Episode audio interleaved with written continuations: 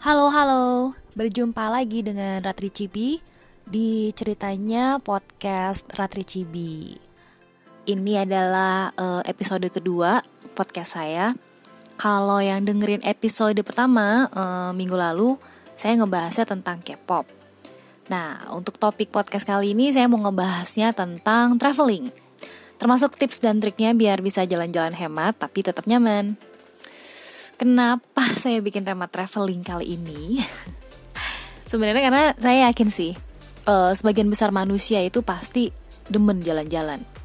Minimal pengen jalan-jalan, tapi, nah, biasanya tuh suka ada tapinya. Suka traveling tapi nggak ada budget. Atau pengen traveling tapi nggak ada waktu. Atau apalah, pokoknya yang bikin rencana jalan-jalan itu tuh jadinya hanya sekedar wacana. Kenapa ya?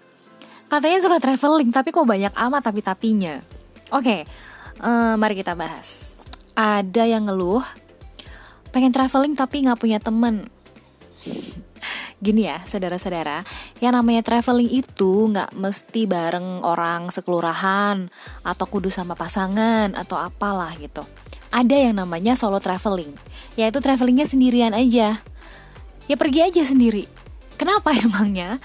Takut kesepian. Lah kan nanti di jalan juga bakal bareng sama orang lain kan? Atau takut nyasar uh, kita sudah hidup di zaman dengan teknologi ya yang namanya ponsel. Kalian pasti pada punya kan smartphone. Nah di situ bisa buka yang namanya Google Maps atau peta. Jadi nggak usah takut nyasar kalau saya sendiri sih sebenarnya nggak masalah sih mau traveling sendirian atau mau rame-rame gitu ya. Kalau emang udah niatnya pengen traveling ya jalan aja. Yang penting kan persiapannya. E, mau traveling rame-rame atau mau sendirian ya tetap aja kudu ada planning yang bener kan. Ya itu kalau saya sih. Emang ada tipe orang yang sukanya spontan gitu ya. Mau traveling, hayu langsung berangkat gitu. Ya boleh-boleh aja, Cuman kalau saya, saya sih lebih suka yang uh, udah terencana dengan baik sebenarnya. Nggak cuman traveling sendirian kan. Kalau misalnya uh, traveling bareng keluarga atau uh, sama teman-teman gitu, kan juga harus di planning baik-baik kan ya, di, di planning beneran gitu.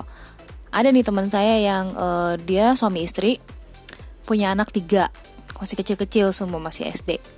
Wah lumayan persiapannya mulai dari budget, nentuin lokasi, terus naik apa ke sananya, bawa baju apa yang sesuai, perlu bawa babysitter atau enggak gitu ya. Banyak yang harus disiapin ternyata kan. Itu kalau sama keluarga. Nah, kalau sama teman-teman ya sama juga harus di planning. Tujuannya mau ke mana, di sana mau ngapain aja, ya kan? Kan e, tiap orang tuh pasti punya e, preference sendiri-sendiri, punya minatnya juga beda-beda ya. Jadi emang enaknya tuh kalau udah ada planning jadi nggak ada yang ngambek nantinya. Oke, jadi uh, tips traveling dari saya adalah planning acara traveling kamu dari jauh-jauh hari. Bisa dari enam bulan atau tiga bulan sebelumnya lah gitu. Kenapa? Pertama, biar hemat. Apalagi kalau tujuannya bakal jauh ya, misalnya mau ke luar negeri atau ke daerah Indonesia yang kamu belum pernah datengin sebelumnya gitu.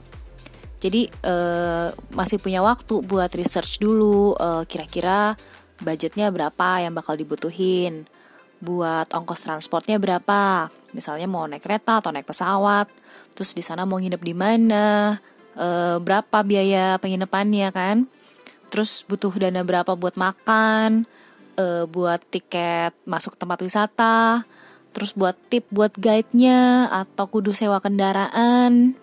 Ya gitu-gitu kan. Jadi uh, emang harus uh, harus ada waktu untuk uh, planning dulu selama uh, kalau saya sih minimal tiga bulan lah gitu. Kalau emang mau beneran traveling ya. Atau kalau misalnya mau ala-ala backpackeran gitu ya bisa juga sih searching dulu gitu. Kan kudu ngeteng ya mau naik bis apa ber, uh, apa biayanya berapa gitu kalau ternyata butuh dana gede kan bisa mulai nabung dulu minimal ya. Jadi apa aja yang uh, harus disiapin? Mari kita bahas satu-satu. Hmm, Pertama, destination alias tujuan. Kamu rencananya mau traveling ke mana? Dalam negeri, luar negeri, eh, kota sebelah, atau tempat wisata yang lagi ngehits di kota kamu misalnya? Nah ini nih penting buat direncanain karena dari sini nih asalnya eh, kamu bisa bikin planning buat selanjutnya gitu. Kalau kamu perginya sendirian sih aman ya, bisa langsung lanjut gitu bikin planningnya. Biasanya yang ribet tuh kalau perginya ramean sama keluarga atau sama teman-teman gitu. Karena kan pasti eh, masing-masing punya tujuan yang dipengenin kan gitu, punya punya minat yang beda-beda. Nah gimana biar kalian bisa nentuin tempatnya yang semua orang tuh setuju gitu. Kecuali kalau emang dari awal udah jelas nih pengen ke mana, misalnya uh, eh tahun depan kita liburan rame-rame yuk ke Labuan Bajo gitu. Nah kan udah pasti tuh, tinggal bikin planning selanjutnya nanti di Bajo mau ngapain, berapa lama, dan lain-lainnya. Yang kedua, paspor. Ini penting nih uh, buat kamu yang mau travelnya ke luar negeri. Siapin dulu paspornya ya, ibu-ibu, bapak-bapak Jangan mentang-mentang ada tiket promo ke Korea terus langsung beli. Eh, terus baru inget ternyata paspornya udah basi. Atau malah belum bikin paspor. Nah, rempong kan? Kudu bikin paspor dulu, uh, daftar dulu slot di imigrasi. Dan itu tuh itu semua makan waktu gitu. Mohon diingat bahwa kita tinggal di Indonesia yang hari gini buat ngurus paspor tuh kadang masih ribet. pengalaman pribadi saya nih ya tahun lalu waktu mau perpanjang paspor. Karena uh, harusnya kan kita kalau mau perpanjang paspor tuh uh, minimal enam bulan sebelum habis masa berlaku. Ya ingat ya enam bulan sebelum habis masa berlaku itu paspor udah harus diperpanjang. Nah tapi tahun lalu itu tuh saya udah kelewat dari masa berlakunya gitu. Jadi kan otomatis kudu bikin baru dong. Ya udah saya download nih aplikasi imigrasi kan uh, kudu milih tanggal dan lokasi kantor imigrasi buat perpanjangnya gitu. Bah, imigrasi Bandung dan Jakarta semua penuh. semua penuh tanggalnya sampai tiga bulan ke depan. Wah, stres nggak tuh? Akhirnya uh, saya cari-cari kantor imigrasi lain dan alhamdulillah sih waktu itu uh, eh, dapat jadwal seminggu kemudian gitu di kantor imigrasi Karawang. saya belum pernah ke Karawang tapi ya udah nggak apa-apa lah. Bela-belain ke Karawang kan demi bikin paspor baru gitu. Jadi ya uh, buat yang belum pernah bikin paspor nih terutama uh, saya mau ingetin aja. Jangan lupa lengkapin semua syarat-syaratnya. Bawa KTP asli uh, KK akte kelahiran terus uh, semuanya difotokopi ukuran A4 jadi kalau kalau yang mau perpanjang sih biasanya juga suruh bawa paspor lama ya. Waktu itu sih saya sekalian uh, fotokopi juga sih paspor lamanya. Oh, dan bawa materai. Soalnya daripada ntar uh, pas di kantor imigrasi tuh kan kita suruh apa sih bikin surat uh, surat pernyataan something gitulah dan itu tuh harus pakai materai jadi daripada repot keluar kantor dulu gitu kan ke koperasi beli materai jadi mending siapin dari sekarang bawa materai kalau mau uh, perpanjang paspor atau mau bikin paspor baru Terus jangan lupa dandan yang cakep. Karena biasanya setelah diwawancara tuh e, langsung difoto. Jadi kan sedih ya kalau misalnya foto paspornya kucel gitu. yang jelas e, nanti pas di foto tuh nggak boleh pakai soft lens. Jadi eh, nggak uh, usah lah pakai soft lens soft lens yang warna-warni gitu ya. Lepas aja. Terus pakai bajunya yang sopan dan rapi aja sih sebenarnya. Nah, waktu saya ke kantor imigrasi Karawang itu, kan saya nunjukin nih nomor antrian yang udah didapetin di aplikasi imigrasinya kan. Tapi ternyata di sana tetap aja kudu ngambil antrian lagi di kantornya. Jadi usahakan berangkatnya agak pagian. Waktu itu saya tuh dapet uh, jadwalnya jam 9 pagi sebenarnya. Nah, begonya saya datangnya jam setengah sembilan gitu ya. Pikirnya kan ya, kan udah dapet nomor antrian di aplikasi. Ternyata sampai sana masih harus ngantri lagi. Jadi akhirnya uh, saya ngantri sejam lah ya kalau nggak salah. Soalnya saya banyak kesalip sama agen-agen itu loh pembuatan paspor. Nah mereka tuh kalau ngambil antrian bisa sampai sekaligus 10 biji gitu. Serius. Jadi waktu itu saya kesalip nih, lumayan sih. uh, di sana nunggu sejam baru kepanggil gara-gara kesalip sama bapak-bapak calo pembuat paspor itu tuh dia ngambil langsung 10 antrian karena dia harus ngurus 10 dokumen gitu kan. Ya udah tapi uh, untungnya sih setelah itu prosesnya lancar sih. Um, jadi wawancara terus foto terus kita langsung dikasih resi kan buat bayar. Udah deh tinggal balik lagi tiga hari kerja kemudian uh, untuk ambil paspornya yang udah jadi gitu. Ya tiga hari kerja bener. Nah ya itu karena saya ngurus sendiri ya paspornya kalau misalnya kalian ngerasa ah repot banget nih atau kudu bikin paspor buat sekeluarga ya ya udah sekali lagi kita tuh tinggal di Indonesia ya apa-apa bisa diurus asal ada duitnya Jadi uh, banyak kok jasa pembuatan paspor tuh uh, banyak dan biaya pastinya memang lebih mahal daripada ngurus sendiri. Uh, berapa biayanya? Mohon maaf nih, saya nggak tahu.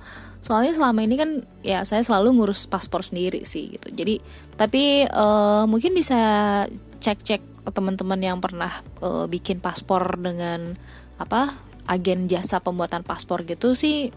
Uh, ya mungkin oke okay juga gitu kalau misalnya kalian repot nggak ada waktu atau harus ngurus yang banyak sekalian buat sekeluarga gitu.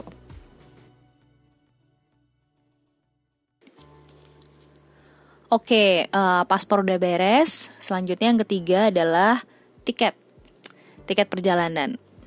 Um, jadi ada beberapa, uh, enggak sih, banyak sih, ada banyak temen saya tuh yang ngeluh katanya wah tiket pesawat ke dalam negeri tuh lebih mahal daripada ke luar negeri ya gitu ya ada benernya juga sih tapi uh, sebenarnya nggak nggak semua kok soalnya pas awal tahun sih ya ya pas awal tahun ini saya ngerasa banget sih emang uh, tiket-tiket pesawat terutama untuk yang tujuan lokal tuh mahal banget gitu.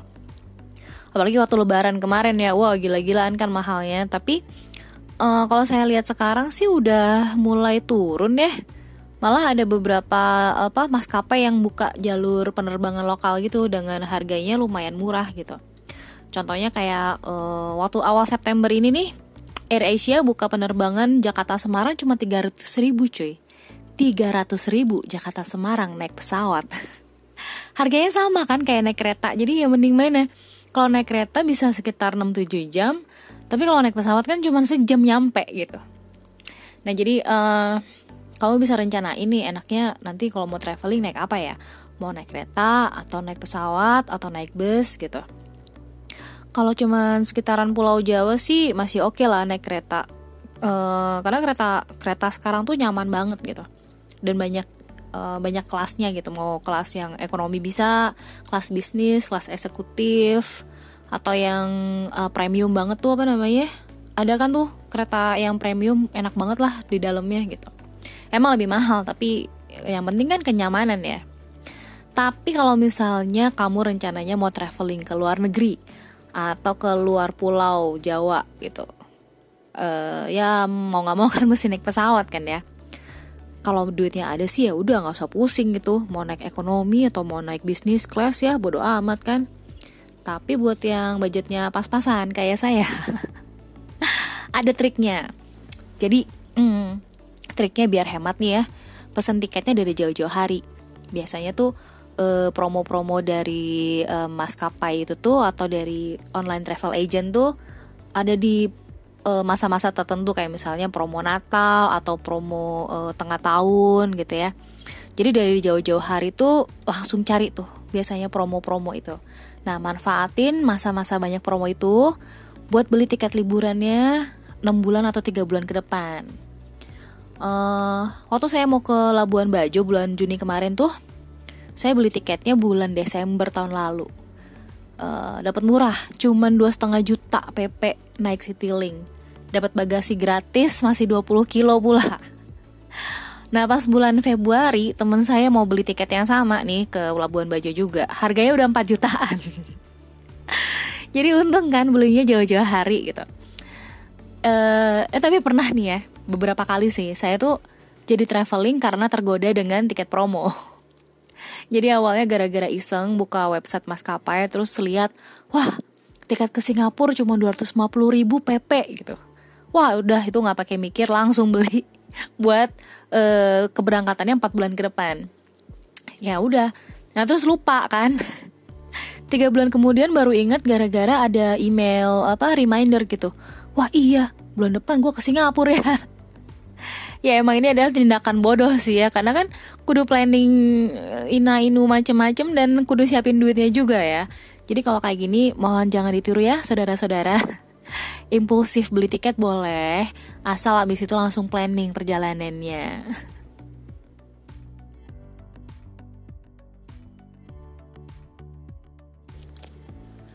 Oke, okay, next adalah itinerary. Apa ya bahasa Indonesianya? E, rencana perjalanan. E, iya, itinerary itu rencana perjalanan. Maksudnya gini, selama di tempat tujuan itu tuh kamu mau ngapain aja gitu. Misalnya nih, kamu mau ke Bali atau ke Singapura gitu ya. Kamu tentuin dulu apa yang bakal kamu lakuin di sana. Kan nggak mungkin kan, e, kamu rencana bakal di Bali tiga hari gitu, terus nggak tahu mau ngapain masa cuma ke pantai doang atau mau shopping nah mulailah itu dipikirin kudu ngapain ya gue selama tiga hari di sini gitu uh, kalau misalnya kamu pakai trip organizer sih enak ya biasanya mereka udah ada itinerary uh, apa aja yang bisa kamu lakuin di sana gitu. Kamu juga bisa diskusi sama si organizernya kira-kira apa yang menarik atau apa yang bisa di skip kalau misalnya nggak cocok gitu kan. Misalnya uh, kamu ke Banyuwangi misalnya terus di itinerary organizernya tuh ngajakin kamu trekking ke Kawah Ijen gitu. Wah tapi kamu bakal jalan-jalannya sama keluarga besar nih termasuk sama orang tua dan kakek nenek gitu kan ya kesian lah nanti mereka bakal gempor kudu jalan jauh. Nah ini bisa di skip aja uh, ganti dengan uh, itinerary yang lebih ke orto friendly lah gitu. Atau kalau misalnya nggak pakai trip organizer ya uh, kamu bisa browsing browsing dulu kan gitu. Kira-kira apa yang menarik di sana uh, kegiatan apa yang bisa dilakuin sesuai sama hobi gitu. Misalnya kamu seneng ke museum gitu. Bisa tuh cari museum mana aja yang bisa dikunjungin atau kalau pengennya wisata kuliner. Wah. Bisa mulai hunting tempat-tempat kuliner yang menarik yang harus didatengin. Bisa juga uh, tanya ke teman-teman yang udah pernah ke sana gitu. Jadi nggak clueless banget kamu di sana minimal udah ada rencana lah. Masalah nanti uh, di tempat sana tuh rencananya bakal jadi atau enggak dilakuin ya nggak masalah kan. Yang penting uh, udah ada planningnya gitu. Jadi nggak bingung-bingung amat mau ngapain dalam sehari. Nah abis itu dirapiin itinerary-nya biar lebih rapi dan uh, semua informasinya tuh jadi terkumpul jadi satu gitu. Ini kalau saya sih ya. Saya tuh termasuk orang yang agak real nih untuk urusan kayak gini. Sebenarnya karena uh, saya terbiasa pergi bareng teman-teman yang semuanya tuh OCD untuk urusan planning traveling. Saya jadi ketularan nih. Tapi jadinya malah uh, saya ngerasa lebih nyaman karena uh, semua planning untuk perjalanan itu udah rapi dan gampang untuk diikutin gitu. Jadi biasanya uh, saya bikin list Excel gitu tau kan? Nah di list Excel itu tuh uh, itinerary saya tuh biasanya isinya gini. Hari ini aku mau ke mana naik apa butuh biaya berapa?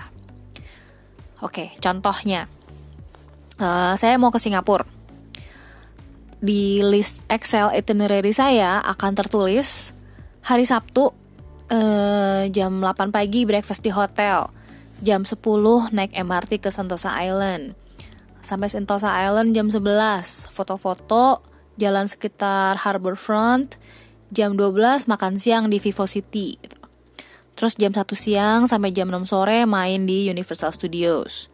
Uh, jam 6 sore naik MRT ke Lopasa, terus makan di Teluk Air. Jam 8 malam naik MRT balik ke hotel, mandi, terus acara bebas, bisa jalan-jalan sekitaran hotel. Seperti itu contohnya. Nah, di list itu, di list Excel situ tuh, Sekalian dikasih rincian, kira-kira butuh keluarin duit berapa buat beli tiket, buat makan atau buat souvenir. Jadi uh, biar saya bisa kontrol pengeluaran sih gitu. Jadi catatan, oh gue nggak boleh boros nih soalnya uh, buat makan siang tadi udah keluar budget segini gitu. Selanjutnya uh, penginapan. Kenapa urusan penginapan ini saya taruhnya setelah itinerary? Nah, karena masalah tempat nginep ini harus disesuaikan sama rencana perjalanannya. Jadi pastiin tempat nginep yang kamu pesan itu nggak jauh dari tujuan wisata kamu. Misalnya nih kamu pengen main ke Bali. Nah, Bali kan luas ya. Coba cek itinerary kamu, kamu bakalan banyak beredarnya di daerah mana. Kalau misalnya kamu bakal sering main di daerah Ubud, ya pesan hotelnya atau villanya di Ubud. Jangan di Seminyak, jauh. Nanti kamu bakal berat di ongkos soalnya gitu kan. Terus kalau misalnya perginya rame-rame atau sama keluarga, nah bisa tuh pesan hotel atau mungkin sewa villa sekalian gitu kan. Sekarang udah banyak hotel-hotel budget yang bagus-bagus ya, murah tapi oke okay, gitu. Uh, kadang di beberapa kota saya suka nginep di hotel-hotel budget gitu. Terus uh, tentunya yang recommended ya gitu. Biasanya saya cek dulu nih reviewnya di website-website atau di aplikasi apa travel online gitu karena saya tuh anaknya penakut. Jadi kalau mau cari hotel, saya kudu tahu dulu nih, hotel ini hmm, spooky atau enggak ya. Kan biasanya di bagian review tuh suka ada yang cerita ya, uh, misalnya waktu saya nginep di hotel anu lampu lorongnya remang-remang gitu. Atau besok paginya bantal saya pindah ke lantai, ya cek dulu gitu. Siapa tahu emang tidurnya langsak gitu kan. Tapi nggak ada salahnya kok untuk waspada. Nah, untuk yang solo traveler, kalau mau hemat bisa coba nginep di hostel. Jadi itu satu kamar tapi rame-rame itu ada uh, eh, 6 atau 8 tempat tidur atau mungkin bisa lebih malah ya. Biasanya kalau saya ke Singapura sih saya lebih suka nginepnya di hostel. Karena apa? Karena hotel mahal. Lagian kan saya cuma butuh tempat buat naruh tas, mandi, sama tidur doang ya. Jadi ya yang penting nyaman, terus uh, deket sama tempat-tempat yang saya bakal datengin jadi ya no problem lah gitu. Dan aman juga. Um, ada beberapa teman saya yang penasaran nih sama hostel gitu. Sebenarnya nggak usah takut sih aman kok. Ada kamar yang khusus perempuan ada yang campur. Nah kalau yang campur sih tetap aja tempat tidurnya kan kepisah tuh. Dan biasanya ada kordennya gitu jadi tetap tetap berasa private sebenarnya tapi kalau emang pengen ngerasa ah oh, pengen yang lebih aman lah gitu ya pilih aja kamar yang khusus cewek ya. Ya dan sekali lagi cek dulu nih review sama ratingnya kayak gimana. Kalau ratingnya bagus biasanya emang oke okay, gitu kan. Dan jangan selalu tergiur dengan harga murah. Pernah nih kejadian temen saya nginep di sebuah hostel di Singapura di daerah Little India gitu. Murah ratingnya juga oke okay, gitu kan wow rame lah pokoknya tuh ternyata hostel itu emang uh, cukup cukup favorit lah buat para apa traveler gitu. Nah tapi pas dia check in dia tuh dikasih sumpelan kuping lah buat apa?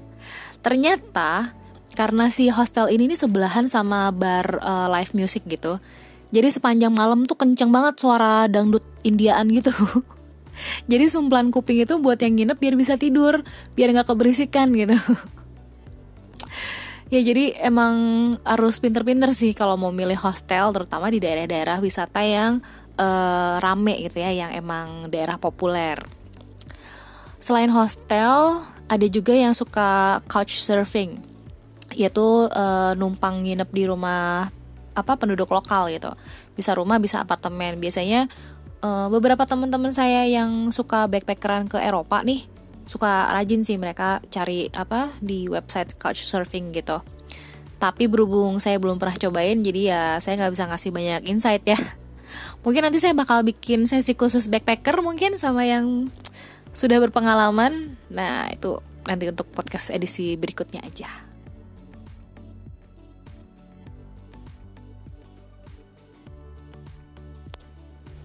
Oke, destination, paspor, tiket, itinerary, dan penginapan beres ya. Ya udah, tinggal perintilannya aja yang kudu disiapin. Uh, jangan lupa bawa perlengkapan yang sesuai sama tujuan. Misalnya tujuan kamu ke pantai, ya nggak perlu lah bawa-bawa sepatu high heels kan? Atau kalau tujuannya mau ke Bromo gitu, jangan lupa bawa sweater yang anget, bawa shawl, sarung tangan nggak perlu packing banyak barang yang nantinya malah nggak kepake dan itu cuman bakal menu-menuhin bagasi dan bikin rempong bawanya gitu. Saya termasuk orang yang kalau mau traveling tuh uh, saya suka bawa hair dryer dan catokan. Terus saya juga bawa sendal jepit. Kadang-kadang kalau perlu sepatu cadangan selain yang saya pakai gitu. Wah ribet bener ya. Nggak juga. Biasanya gini, saya cek dulu nih di hotel tujuan saya nanti tuh bakal disediain hair dryer nggak? Kalau disediain ya nggak usah bawa kan. Saya bawa catokan aja yang kecil gitu, jadi bisa diselipin. Atau kalau perginya bareng temen, biasanya uh, saya suka janjian nih. Uh, dia bawa hair dryer lipat, saya bawa catokan. Jadi kan bisa saling pinjam. Nah, kuncinya adalah pisahin semua baju dan barang-barang kamu tuh ke dalam uh, pouch yang terpisah. Tau kan tas pouch itu tuh yang kayak kantong-kantong kecil-kecil gitu. Nah, jadi nggak ribet nyarinya dan lebih ringkes dibawanya. baju baju-baju bisa dimasukin ke pouch khusus uh, baju yang di vakum gitu.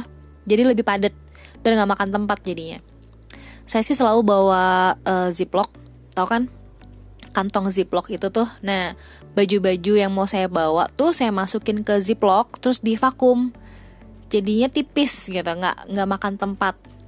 Uh, karena udah apa kedap udara kan Terus saya juga bawa ziplock cadangan buat baju kotor sama buat uh, anduk yang basah biasanya. Nah, buat yang suka OOTD tuh biasanya kan suka bawa baju banyak tuh. Nah, coba deh kamu browsing tips-tips tutorial packing yang biasanya banyak tuh di uh, di YouTube atau di Instagram gitu ya. Gampang kok diikutin dan jadinya jadi lebih ringkes walaupun kamu bawa perintilannya banyak gitu. Jangan lupa bawa obat-obatan, misalnya minyak kayu putih, uh, koyo, betadine, hansaplas, balsem, antimo. Iya maksudnya obat-obatan yang Indonesia banget ya yang biasa kamu pakai gitu. Karena kan kalau misalnya uh, keluar negeri terutama ya kan susah ya nyarinya. Koyo itu penting soalnya buat ngilangin pegel-pegel apalagi kalau tujuan kamu tuh ke gunung atau city tour yang bikin kamu harus banyak jalan kaki gitu kan.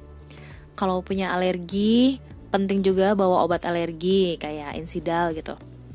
Uh, pengalaman saya sih saya pernah nih gatal-gatal di Singapura gara-gara nggak sengaja makan kepiting. Saya tuh alergi kepiting jadi nggak sengaja kemakan uh, karena daging kepitingnya udah kecampur gitu kan sama mie gitu. Jadi pas balik ke hotel wah badan saya bentol-bentol gitu kan. Buset mau beli obat alergi di apotek aja tuh rempong banget karena harus uh, pakai paspor dan mahal gitu obatnya Padahal ya kalau aja saya tuh inget bahwa CTM yang cuma 3 ribuan itu udah aman gitu sebenarnya. Nah sejak itu tuh saya nggak pernah lagi lupa bawa obat alergi. Terus uh, plester sama obat luka itu juga bawa aja buat jaga-jaga. Kan siapa tahu kejedot atau jatuh gitu ya. Terus uh, apa lagi ya? Oh ingat kalau kamu keluar negeri tuh cek colokan listriknya kayak gimana? Misalnya kalau ke Singapura atau ke Eropa kan beda ya bentuk colokannya sama yang di Indonesia. Jadi jangan lupa bawa adapter. Dan perintilan-perintilan lainnya sih silakan disesuaikan sama kebutuhan masing-masing ya. Ingat aja biar nggak belatakan mending semuanya dimasukin ke pouch masing-masing. Jadi gampang juga natanya di dalam koper atau di ransel kamu mau bawa koper silakan mau bawa ransel juga bebas gitu ya Pokoknya nggak ngerepotin diri sendiri dan yang penting nggak ngerepotin orang lain juga. Ya begitulah. Jadi sebenarnya kalau mau traveling kan ya itu kuncinya cuma satu persiapan. Kalau kamu udah punya satu tujuan, ya udah mulai bikin persiapannya dari jauh-jauh hari gitu. Jangan males, nggak usah banyak alasan. Dan kalau emang udah niat mau traveling, mau sendirian atau ramean, hayu aja. Oke. Okay?